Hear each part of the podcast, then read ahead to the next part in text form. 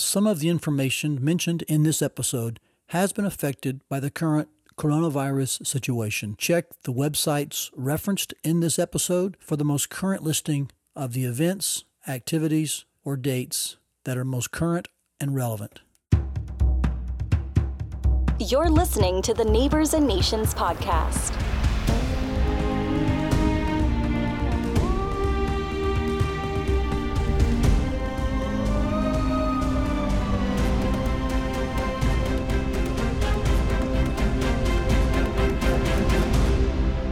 Welcome again to Neighbors and Nations. So glad you've joined us for this episode of our podcast. And today it's a special privilege to be able to interview uh, Dr. Johnny Hunt. Uh, Johnny was for years a pastor in uh, Woodstock, Georgia, has more recently become one of the executive vice presidents at the North American Mission Board.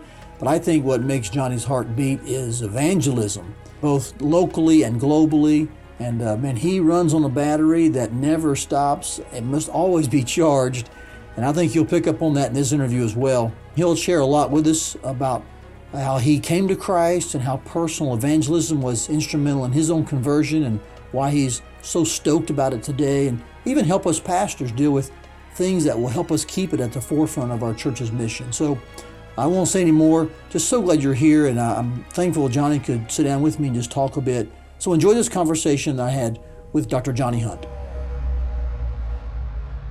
Johnny, welcome to the podcast. Thank you very much. It is a joy to be with you. I know that Johnny's here speaking at our men's conference uh, right now, and so we're taking some time this morning just to kind of visit. And uh, I'm excited to hear from one of the best guys in our country on evangelism, and especially regards to neighbors and nations. That's kind of the point of the podcast. So, Johnny, I know that um, um, your story is really a neighbor story. I mean, you were a pagan. I think you said you were 20, and someone just invited you. So, uh, tell us who that was and how that went down and how, how God reached you. Yeah, I uh, had a man that befriended me by the name of N.W. Pridgeon. He's in heaven now. He was a carpenter, and I come from a Lumbee Native American tribe, and so did he. And he just. And you were um, living where? Wilmington, North Carolina. Okay. And he just sort of reached out to him, and it was just whether I ran into him in a store, saw him on the street, it was kind of like, hey, I wish I can still hear his words. You and your pretty little wife would worship with us one Sunday at Longleaf Baptist Church. And I, I was not into church. I didn't go to church, didn't go as a kid. Mom didn't go. Mother and father were divorced. My siblings did not go. And really, I had in the back of my mind that church was for religious people and I was non religious. So it was just, I didn't know lost, saved, heaven, hell. it was more like religion, non religion. And that's not my cup of tea. So it was like, no. But then my wife began to say to me, because we got married young, I was 18, she was 17, and we're getting ready to celebrate our 50th anniversary this year. Wow, congratulations. Thank you, thank you. But basically, she began to say, because she had the influence of a godly grandmother, boy, I really think we ought to go to church. I think it would really help our lives, our marriage, everything about us. And I, I, I didn't see how, but basically, she kept pushing, and then I thought, well, if we're going to go, we're going to go to Longleaf because that's where Mr. Pridgeon is. And he invited me first. How did you know him, or was this a, a relationship in the city, or Yeah, he was a carpenter. And at that time, I was doing two things I was managing the pool room, but I'd got a job at a hardware store. And he was a carpenter. So he came in to buy supplies. And he would always, I mean, he just, even if I didn't wait on me, he waited around to just invite me. And, you know, the neat thing is, uh, he never shared a track with me, never gave me a verse, uh, never went in really like to a gospel conversation. He invited me, and I'm an evangelist at heart. And if I were to post something on social media, how powerful the invite is, uh, so many would attack me and say, yeah, it's, it's not inviting somebody to church, it's sharing the gospel. Well, what do we do at church? Do we have confidence in the gospel that is being Mm. shared at church? Do That's we right. feel that if I could get my friend under this ministry and in the context of this wonderful fellowship, they would like it. It's been proven 85% of the people that have placed faith in Jesus Christ, our surveys show they came to church because someone invited them. Amen. And so that fellow invited you. He invited me and You I and showed Janet up. went. on a Sunday, and then the next week, I'll never forget. I was very shy back then, and my wife said something like this: "Now let's go visit another church." Well, I'm not about to keep breaking in. I'm shy. I found at least that I went there and I felt comfortable. If I go, I'm going back there. And she just her her attitude was, let's just get you there. So I would say I went about four Sunday mornings, but there was a Sunday morning. You know, I, the language I use today is the language of being in the journey uh, 47 years. But basically, uh, I was convicted of my sin. Mm-hmm. I didn't know the Bible, but I was convicted that I was a sinner. And I was also convinced that Jesus could enter my Mm. life and make a difference. So, in that context, I normally would leave church and go to Holly Ridge Drag Strip. I had a 67 GTO and I, I drag raced on Sunday afternoon. I had a very fast car. so that day, um, we went home. He said, We're not going to the racetrack. And I said, No. And she said, Why not? And here's what had happened. At the close of the service, I was under conviction and began to weep. And evidently, people around me in smaller church, even the pastor, must have noticed. And here's what he said There's a young man here, and we believe God is dealing with him. We're going to close in prayer that God would bring him back tonight and save him. So I got in the car and I told my wife that was me. And so she thought I was offended. Oh, no, it wouldn't be you. There were 300 See. people there. Mhm. And I said, no, no, no. And I don't mean that in a bad way. And, you know, the really, the truth is, the very word Torah in the Old Testament translates the shooting of an arrow. And, and that's just what God does. With, and I think it's the law that convicts us, That's makes true. us aware of Mm-hmm. sin. But then it's like a schoolmaster, it drops us off at the cross. so it, it, it's like the mirror of the word that shows us our dirt, but only the cross can cleanse that dirty face. You saw that as another invitation to come back I, and, re- and I be really loved. did. But when I came back that night, where I normally just sat near the back, I found myself down front on the on the aisle because in the back of my mind, I'd really reasoned that I, I really need to respond, but I don't know that I can do this uh, publicly. So I went to church with the mindset that if Jesus Christ can change my life tonight, I'm I'm gonna give him my life. I, I love it. You know, when you share stuff like this, somebody may email me and say, "Hey, I heard your story." You don't have to go to church to get saved. To which I'd respond, No, you don't have to go to a funeral home to die. But the bottom line is, it ought to be that you can go to any of our evangelical churches and you will be told that service how you can enter the kingdom of God. You're and that's why I'm exactly so radical about an invitation is that somebody may be here this Sunday hearing me that may never come back, that never Mm-hmm. has been, and that God is particularly, particularly dealing with their heart. So that night I uh, sat through service, very nervous. I even asked my wife if she would go forward and tell the preacher I wanted to be saved. Now, was Janet a Christian at this Uh, point? she had trusted Christ, but no growth. And there was like mom and dad were not believers. Uh, I, I ultimately led both her parents to the Lord. Wow. I have a lot That's of fun sweet. with her. I tell her, I say, the way you know I love Jesus, I led my mother in law to the Lord. that is simply a joke to any listener. But the bottom line is, um, I did, but her grandmother was a godly lady, but lived off a ways. And so when Janet would be with her, she would be nurtured, but that was not very often. So she came to say, I don't know what you're going to do, but tonight I'm going to recommit my life to Christ. And I'm going, to, I haven't been baptized yet as a believer. And I really know that something happened in my life uh, That's great. a couple of years earlier. And, and for our listeners, I can actually say, hey, on a snowy Sunday night, January the 7th, 1973, Christ saved me. But my wife's testimony would be, I don't, I don't remember a date like my husband, uh, Mm. but I was a teenage girl and I was listening to an evangelist in the Presbyterian church named Mickey Rice. And uh, he gave an invitation in the Presbyterian church, and Jesus Christ changed my life. So, you know, a lot of times people are troubled. They just can't, you know, hear someone give a date. I was 20 years old. I was such a pagan, managing a pool room, high school dropout. It was such, uh, and it's certainly significant for anyone. But, you know, Jesus made the statement about the harlot that came to him and said, when more sin seems to have been forgiven, there just seems to be more love. Mhm. And uh, we, we were forgiven for so much where certainly we all are forgiven to the same point, but it's it seems more overwhelming to an adult and one that um, chose to live so Mhm. far from anything that's right. All of that just from a simple invitation at a hardware store, Exactly. and multiple times I take it, exactly. Yeah. which is a thing we've been talking about, and you've been emphasizing. Don't give up. Yeah, exactly. You know, I have one friend that that he really I show a video when I do the tour that I witnessed to. Who's my best friend when I got saved, and every time I'd go back to my home of Wilmington, I would engage him, and he would always say to his wife, "Got to go over there and hear Johnny preach to me." Hmm. And he knew it was coming. He knew that each time I'm gonna say, Rex, uh, I just share a little. You know, God loves you and Christ died. I've told you every way I know, but any reason you would not today repent and place your faith in Christ. And after 28 years and nine months, Wow. he received Christ. But I didn't, I wouldn't have known that date, but he'll never forget it. And so he breaks down crying in the video and he says, um, 28 years and nine months is a long time. And then he r- swallows hard, tears flow, and he says, Thank you for not giving up. Well, that's a powerful And, story. and that so God has used that across the country. Sure. And he continued to remind remind me too, because I'm witnessing to a person now and I've had two or three uh, strong engagements. And from my perspective, I, I don't see any movement, but God certainly under the surface may be doing something in his life. Mm-hmm. you know, Johnny, I can relate to that. I, the guy on my Who's Your One card is in the same boat as the one you mentioned last night. Mhm. We've had two or three good conversations, and he's outright just said, I, I don't really want to go with you. Mhm. But he said, I loved you having lunch with you. So we just keep having lunch together. Yeah. And I think I've just got to probably just ask permission. Say, hey, can I just share with you what's really changed my life?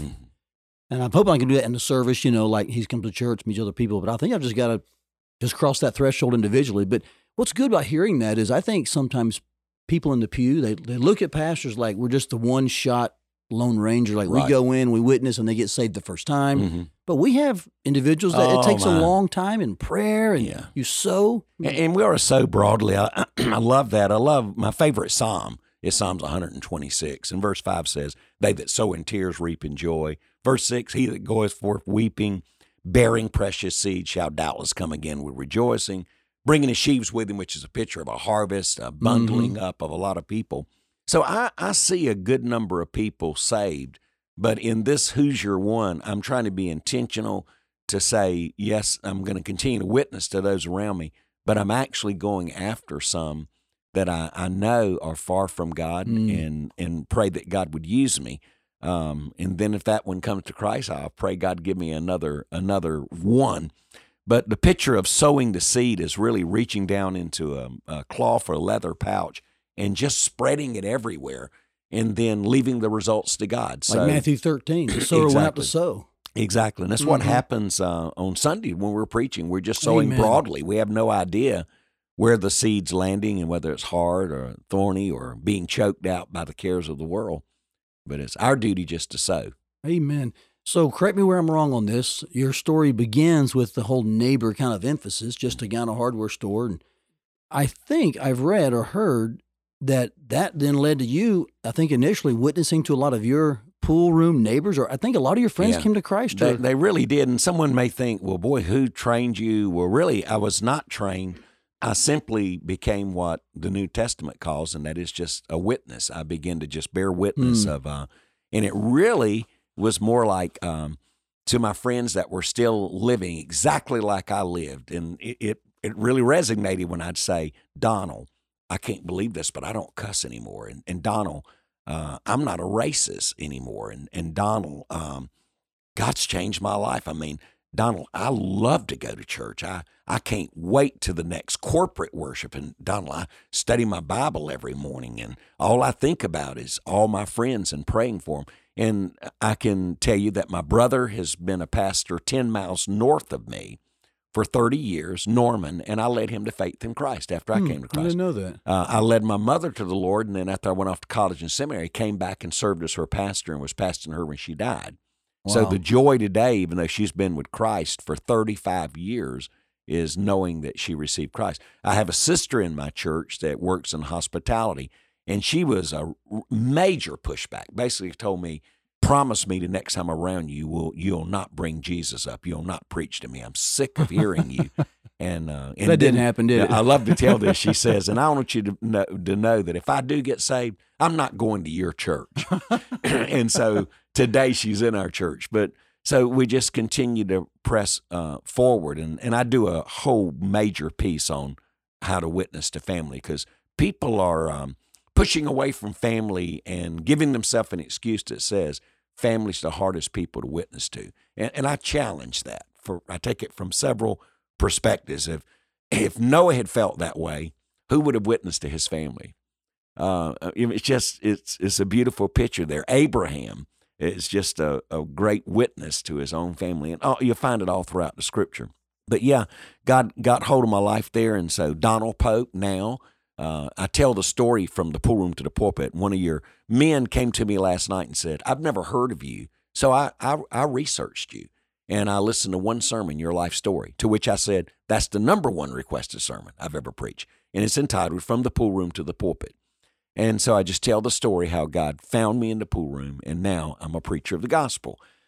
And he and he said, "Man, that moved my heart." And um, so I shared that. But in that story, I tell about one of my best friends. We were living in in kind of a hood, is where we were raised, Okay. government sub- subsidized project, pretty rough.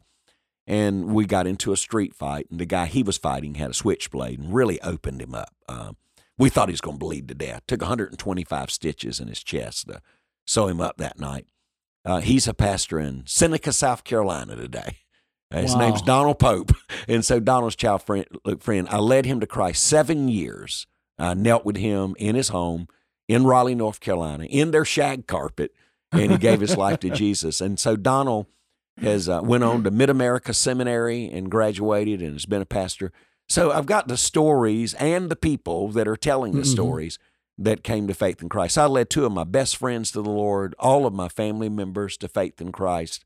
And so it's it's been a real joy. And even the dad that had divorced my mom and and moved off, I, I went after him Wow. and then saw him and I was not the one actually to pray we didn't receive Christ, but I planted the seed, pray, stayed behind him and prayed, and then he called and said, I just want you to know I've started attending a church Wow. here in Pikeville, Kentucky. And then in my phone I've got a picture of the day he was baptized and I preached his funeral probably ten years ago. So it, it's uh, a been lot of great. So special we, we really did start with neighbors, our Jerusalem. Uh, I went back to the pool hall to tell the owner why I had quit. I quit the pool room okay. and all the language, the gambling. It was just part of you know life, and I, I needed to come out of that, and it was just a separation thing. But I was convicted that I couldn't leave those people there. So when I went by, and I, his name's J.C. Bullard, and I said, J.C., I just want to tell you why I quit. And he said, I heard, son, you got religion. I said, J.C., it's, really more than that. I, I have this relationship with God. I mean, I am personal with Him. I mean, He talks to me, I talk to Him. This Bible that I never owned is it's alive with truth, you know. And I, I mean, I was just reading it as a as a novice, and then he said this. He said, "You know, my wife and I have been talking about God a lot. W- would you come by and kind of tell both of us together what happened?" And I called the Holy Spirit of God as my witness. We sat at their dining room table. I bet I'd only been saved four months. And I just, all I did is told them what Christ did for me. And they both began to weep. And I said, He'll do it for you. And they said, We want him to. And we knelt there. And people find this hard to believe. He sold that pool room. He bought a Tom's peanut truck, started selling peanuts. And then later on, when I came back to to Longleaf, because my story is God saved me at Longleaf Baptist Church in Wilmington. I went off to college, served a college church for three and a half years, went to seminary, served a seminary church for almost two years, and then went back to the home church and spent six years before going to Woodstock. Okay. And so while I was there, it became the fastest growing church in the state of North Carolina and the first Southern Baptist church to baptize 200 converts in over 50 years. And we were in a non growth church community. There had not been a new home built since World War II. Wow. No new homes since World War II. So a non growth community, but lost people there. So we get in our mind that you need to go somewhere the community's growing because it, it they do say it's easier, it used to be, to reach transitional because things are changing. They're a little open to change. But the homesteaders need the gospel too. Amen. And so God, we started going door to door in that neighborhood, and and it's where I had been raised. Is those Well, you knew that place. I knew the place, and some people would say it's a pretty rough area over there. Aren't you scared? And I think that's where I was raised. that's home, you know. So uh, so God used us there. It, it was not until I got off to um, Woodstock, and God called my associate pastor to the mission field Oh. and he went to Kenya. And Kenya, back in the um, late 80s experienced uh, an awakening. Uh, the tribal people called the Maasai, who would never allow the outsider to come into their boma, their homes, and share the gospel. God opened their heart. It's a Lydia picture of where God opened her heart down by the sea. And so God swept literally hundreds of thousands. Uh, we took and uh, we said saw so many people saved when I went there. First mission trip of my life that we baptized one afternoon. There were 200 of us pastors. We chartered a, a Kenyan Air with Jimmy Draper, and we baptized that collectively that afternoon 5,000 new converts. And someone may say, what, what do you think? God really used that? I was back two years ago, and the young man named Moses that came to Christ that God called to preach is still pastoring the Wow. same church over 30 years later. Did God, yes, sir, God did. He something. sure did. But let me tell you where God captured our church for the nations. We didn't have the technology 30 years ago we have today. So you just call back and they would put you through the sound system on your call. Okay. And I'm going to speak to the church that morning. Well, I'm up probably three o'clock in the morning with eight hours difference to speak to an 11 o'clock service. And all I'm going to do is just say, hey, miss you. We're coming home, but let me just tell you what's happening. And as I begin to tell what God had done, I mean, because I, I would go to speak, say, to three young uh, warriors about Christ, but while I was talking, more would come. So I had to keep starting over. and then everybody would pray to receive Christ. And then you'd wonder, wait, wait a minute, do they understand? So you'd go back through it again. But the thing is, it was so ripe. God had made them, and they don't have all the distractions we Americans have, and don't have all the wealth that many times makes us feel we don't have a spiritual need. And so, um, as I shared, I became overwhelmed and just couldn't talk for weeping. So my associate pastor, Jim Law, said, uh, "Hold on just a minute, Pastor Johnny. I, and I wish we'd have had the visual aid we have today." He said, "I need to tell you what's happening. This, the the pews are empty. Everybody's on their face in this room right now wow. and there's a, a weeping across the room. And so as I came back, they lined up to say, You'll not leave the country without me on the next trip. And it's Really? like it's like that's where the movement began. God be we had never in 150 years had one single person to go out from the First Baptist Church of Woodstock to serve as a full-time vocational missionary. And since then we've sent over 120 units around the world. Talking to a young man here Wow. last night, we have five units in Indonesia spread across there. I have several families in Iraq. Uh, we have families all over Europe, and Russia, and China. So it's um, re- really encouraged. But it all started. That's where it started. That's So I had to model it. But that's the way you have to do ministry. Um, whatever's important to the pastor has Mhm. the potential of becoming important to the people. And God, in one sense, almost surprised you then with that whole movement about just getting your heart not just with neighbors, but then in this kind of a surprising way, mobilizing your whole church for the for the nations. And I love the way, yeah, it wasn't an either or. You didn't trade your neighbors for Kenya, Right. but suddenly God was doing It- both. both, exactly. And it would be somewhat hypocritical if I was getting a passport, buying a ticket for a couple of thousand dollars, and flying over halfway around the world to tell someone about Jesus, but I won't walk across the street or the person I'm having lunch with that I work with and not tell them the same story that we're telling them. Now, the bottom line is we're we're to go into all the world and preach the gospel. Somebody says well, there's more to do in your community than you're able to go do. Why would you go anywhere else? Because it's an imperative, it's a Mm. command. And God honors the church that will do both and, not either or. And so it, it's not it's not an option. So, so Uh. talk to pastors of what you just said. You know, doing both. God honors that church. Uh, talk to pastors about balancing or going after both neighbors and nations. Well, you know, basically, a friend said many years ago the light that shines the furthest shines the brightest at home. So we're bright at home, uh, but we wanted a ministry upon which the sun would never set. And what you do when you begin to let people know that, um, it, like for instance, at Woodstock, anyone that goes on a mission trip in the states or out of the states are publicly in Sunday morning worship service commissioned. So it keeps it on the forefront. Okay. Mm-hmm. Uh, one guy told me one time, he said, "You're you're so non focused here. He was kind of an expert. And I said, What do you mean non focused? He said, You find yourself talking about missions every week. I said, Brother, think about what you said. I'm not talking about missions every week. We're doing missions every week. That's pretty good focus. yeah, it really is. But but I had to, you know, somewhat correct him. And he was kind of that quote expert. And uh, and some were thinking, how do we narrow our focus? You know, that when everybody comes in, it's just, you know, it was almost like remove all these announcements. That isn't an announcement. That's the church on Mm. mission.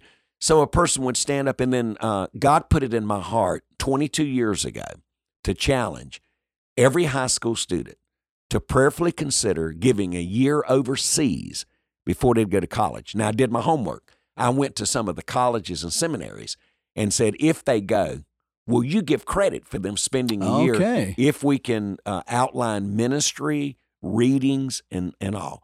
And they said yes. Liberty University, Southeastern Baptist Theological Seminary, some of our Baptist colleges, North Greenville Baptist College was our best friend. They gave us 30 hour credit if they would spend a year out there. And then we could even put some of them in Bible institutes in these nations. So uh, I just communicated on my way here to a friend in Argentina. Uh, Word of Life Argentina is the healthiest Word of Life outside of Schroon Lake. Okay. And so uh, I work there. I'll be there, God willing, in May to address probably 2,000 uh, high school grads and young adults that want to entertain the call of God to Mm. the nations. And so I'm elated. I've got pictures on my phone of being there last year, and uh, it was like an accordion. When the people stood, you think, is there enough seats for them? That many came for the weekend. And so I get to do that event and to challenge them uh, to the nations. But we've seen, um, the, literally true, factual, dozens and dozens and dozens of those Latinos get planted in India, North Africa, and the Middle East. And what we're finding is uh, when we have families in Iraq, and we've had to evacuate them on more than one occasion, but never a Latino. They look the same with their dark complexion, their dark hair, and their dark eyes they're already bilingual. They're finding that whether it's Farsi or Arabic, that they learn that language easily. They tell me they play the same sports and have their entire life soccer, and so um, God has greatly blessed uh, a movement of people being mobilized from South America and Central America uh, through the ministries of our Mm. church. So uh, the first year that I challenged those students to go. I had to provide the platform. I wanted to be able to get the education. And someone may say, what were some of the defining moments of challenging the families? Um, most kids that go to college are going because we are told as a nation, you need to have a college degree, but they don't know what they want to study. They're just there. What are you doing here? You're supposed to get a college degree. And so I'm not against that. But what I, I have taught, and then it was just proven by Harvard in the last five years, is I said, I wonder how many actually use their education in their line of work. 50% in the in a line of work for their career that has nothing to do with their college Hmm. education So half. half. And so, and I, I felt that was true. Sometimes you can just wonder from talking to people, what'd you study? Well, here's what I study, but here's what I'm doing. That's true. and so um, I said, why don't you go off and get a world view? Go get a world view Mhm. as an 18 year old, then come back and embrace your college or your techno institute or seminary or whatever God have you to do. So God has captured many of their hearts. Many of those are serving. So they would go and they would be in a Bible institute for a year. They would travel and do ministry on the weekends. They would only give them English for about three or four weeks in the dorm. So they were had to learn the language. With no exception, they came back speaking fluently. Here's one of the great testimonies. A couple of years ago, there was a um, an award given at uh, by K Love at the um, event for Christian music, and it was given to one of our church members that is a young American boy. His dad uh, it was on my staff for years, named Johnny Condrey. His son Seth Condrey. Seth won the Spanish Album of the Year. He learned Spanish in his year in Oh, really? Argentina. He was already a worship leader, but now he could do Spanish. and he won the uh, the award for the year. It's interesting. uh, at um, our our big event, uh, the the biggest national event there is. So I just think how God has worked in those kids' lives, and then some are missionaries, some are serving, Mm-hmm. uh, and actually stayed in South and Central America serving, and then many it just you know went on to do other things, but they have that one year background uh, in their life uh, of serving the Lord. We sent fifty five our first year. So you you are a big proponent of short term mission trips. I'm taking it. Yeah, I even called the International Mission Board many years ago, and I said, "The can you tell me through your research, has the majority of the people that have served as career missionaries first been involved in short term?" And at that time, and it was many years ago, they said, "Great question," and could not answer it. Later, they came back and said, "The majority." So the majority Mhm. that ended up, and many times they end up in the the the area field where they went. We sent. It's one of our greatest stories. Uh, you you find uh, affinities doing ministry together. That's understandable. Mhm, Sure. So our college students knew uh, the young couples that were serving in Indonesia. So we sent about about fifteen college students for a pretty extended um, short term, but maybe it was thirteen days in Indonesia. Eight of them ended up being couples Okay. marrying, and three of the couples are serving in Indonesia. They got like the double duty on that. You got a missionary and a, Um, and a it- wife it or is- husband. It is really so. so I, I tell our people every now and then in our missions conference, I say, some of you really want to get married. You got to do short term missions. so, but it, but it's just story after story after story. So, give you some idea. We just planted a couple that uh, I'm very good friends with and communicate regular. They, you know, the way it is now, you can keep your American number, you know, in Mhm. London. So I'm uh, in touch with Garrett uh, pretty regular, and he's in Paris in language school and wants to ser- serve in southern uh, France so he can touch North Africa. And he's a corporate person. okay. Uh, then we have a family couple, a couple, no children yet, and a young single lady serving in Morocco. The city they're in is a million and a half people with 45 known believers. So I, I visited them there. And then we just put another family in London in the heart of the uh, Muslim refugees. And all these couples are around that 30 year old age. And so it's really encouraging. And then we call sure the is. pipeline. I've got about a dozen families right now, or singles, that are doing their preparation to go to the field Wow. In process. So it's um it it's it's the language of our church. Now, while we're doing that, we took what's called four fields or T for T. That's what they call it on the International Mission Board field. We call it GCI, um, and, and it's a, a global outreach uh, ministry for us. But we teach people to go door to door, but only after they've prayed for a couple of weeks. Uh, as often as they Hmm. get to that community, just walking through and asking God to touch each apartment, each house. And then we go and we, we just say, okay, today we're going to do 10 houses, 10 doors. And we'll go and we'll knock on the door. When they come to the door, there's three of us always. And here's what we do we introduce our first name.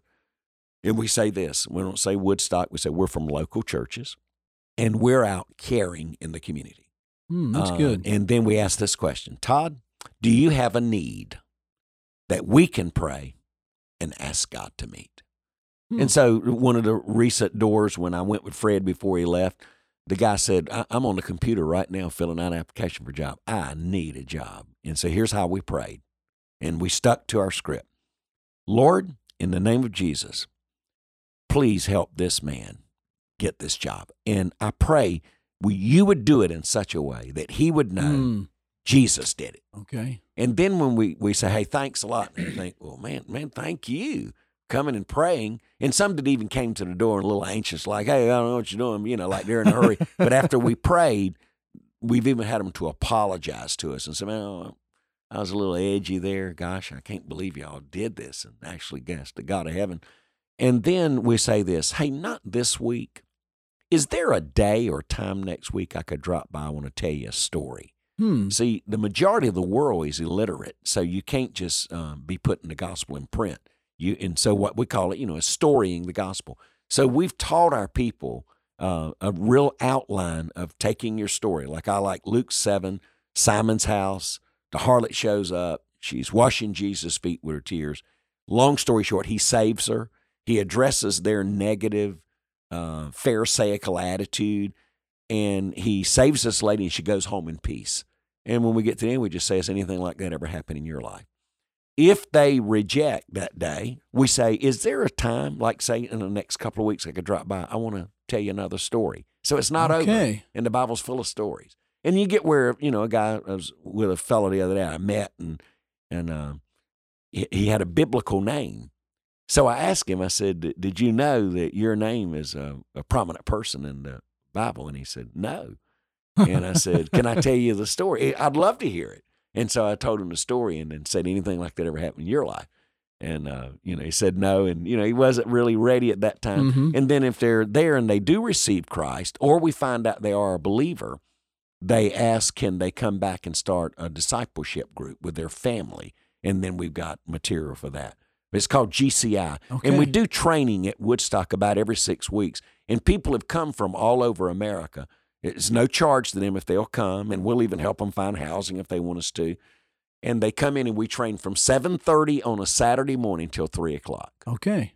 So it's, uh, There's so many good nuggets just in those stories to Yeah. pastors and to just congregants. yeah. But That's really helpful. yeah, you, you can't really attempt to mobilize your people to do this without training them. So even into Who's Your One, I do a rally of inspiration, encouragement, and challenge. But the next morning, there's four of most prominent leaders in America teaching how to have a gospel conversation or the three circles or James Merritt's best news. And so we're putting uh, resources, Mm. making them available to them so they can train their people to do what they Amen. challenged them to do. Yeah. Those are some real positive nuggets. Um, quickly, let me ask you this a little more negative. You could say it that way, but what do you think's, in your opinion, the biggest obstacle that we're dealing with in regards to keeping people focused on neighbors and nations? What do you think is the largest obstacle we're dealing with Yeah, right there, there's distractions, undoubtedly distractions, and and I would go a step further. It can happen in a personal life. Distractions uh, can happen in the corporate life of a church, or even in a denomination. Uh, there was a day in Southern Baptist Convention. It seems like everybody was saying we've got to keep the main thing the main thing, and there's uh, issues that we're dealing with that I believe are, and, and and people are even saying this. They're gospel issues.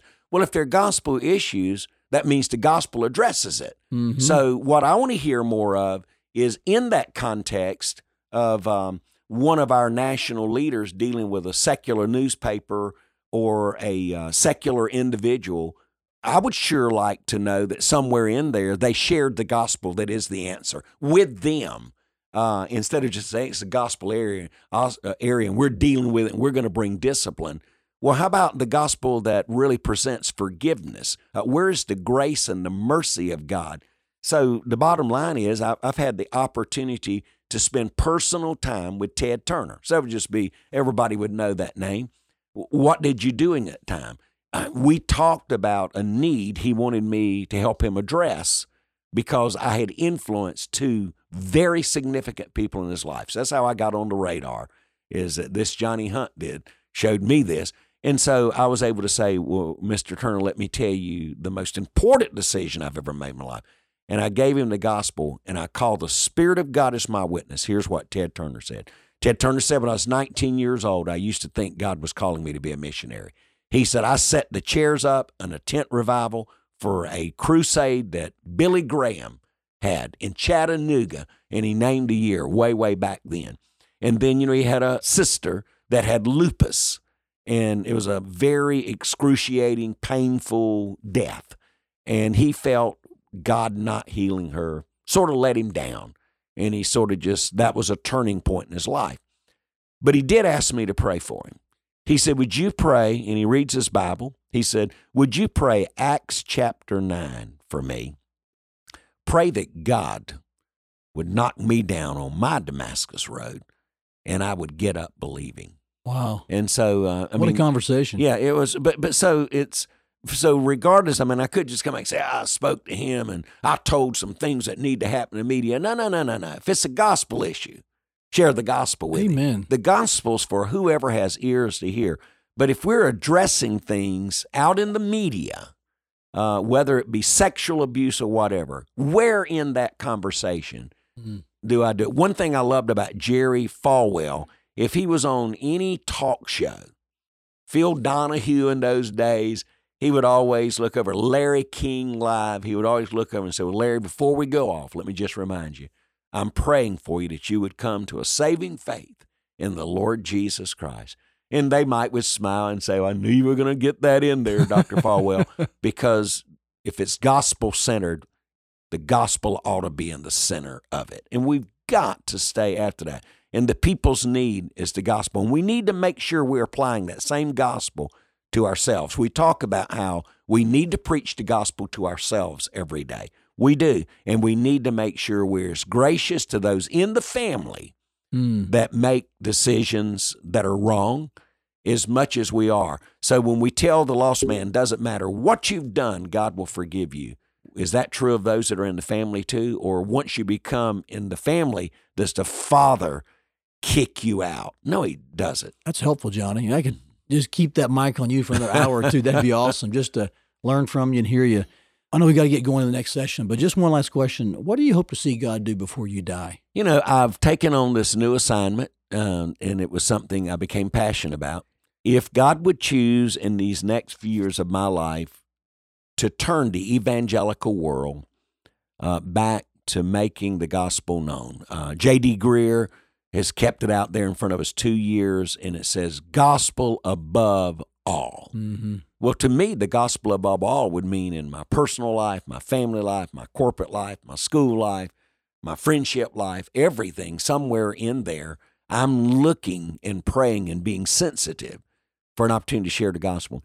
But if we could say it's a miracle of God just as much as we in 1979 began the conservative resurgence, we had leaned liberal in, in our theological institutions, and there had never been a mainline denomination in the history of Christendom to lean liberal and come back. We came back. Well, we have lost our evangelistic fervor. And some could say that's not true. I'm sorry, we're at a 70 year low. And when you say you're seven decades back to find the numbers that we're baptizing now to Mm. compare with, and keep in mind we had 9 million less members and 11 billion less dollars. So there's two facts are our friends. And to be honest, I It's don't true. want to study it any deeper than that. You because it almost you need, becomes you? discouraging. I need to stay encouraged. But we we can turn it. And here's the thing that I believe. It's a minor tweak. You know, sometimes we think, gosh, boy, it's going to take a miracle. We, we have got so far to go. No, if you're in NASCAR, you may be in fourth place, but you can put your car in a wind tunnel and find this barrier where it's resisting the wind and make this minor adjustment. You don't need to replace the tires because we're all wearing, running the same tires. Engines the same size. Uh, driver, got a great driver. You don't you don't have a Dale Earnhardt and say we need to replace the driver. That's what a church would do. Church isn't growing, get rid of the pastor. NASCAR doesn't get rid of the best driver, and we need to be careful about our pastors. But what they need to do is make some small Oh, adjustments that's interesting. and then it puts it in the winning circle. So, uh, so sometimes we think, and this is where preachers have hurt a lot of churches. We got to go in and just totally do everything different. Boy, be careful there. Uh, you'll, you're going to Hmm. lose a lot of people. But how about some minor adjustments? How about I begin to be more intentional to make sure that I explain the gospel in every sermon? Amen. Charles Haddon Spurgeon, it was said one time, What is it, Dr. Spurgeon, about you? It's almost like every sermon sounds the same. He said, I take a different text and explain it and then make a beeline to the cross. Mhm. That was his word. And so we honor him. Do we make a beeline to the cross? Is every sermon I'm preaching saturated with the simple truth of the gospel of Jesus Christ? Can I preach on stewardship and include the gospel? Yeah, because I give because he first gave. Wow, that's helpful. If before you die, um, that happens, man, that that'd be awesome. I'm joining you in prayer for Yeah, that for sure. yeah. It, would uh, it would, great it would populate heaven. it sure Yeah, would. And I want to take as many people to heaven with me as I can. So Amen. populate heaven. Johnny, thanks for your time. Not only this weekend with our men and our church, but just thanks for this time here this morning. And Uh, boy, I really appreciate just learning from you, talking to you. It's been a blessing to me, and I hope our listeners have enjoyed it as well. Thanks. So thank you very Been much. a joy to be with you. Appreciate it. Thanks for listening to the Neighbors and Nations podcast. To learn more about how to support this podcast and our partners, go to toddstiles.net slash podcast. And don't forget to rate, review, and subscribe in your favorite podcasting app.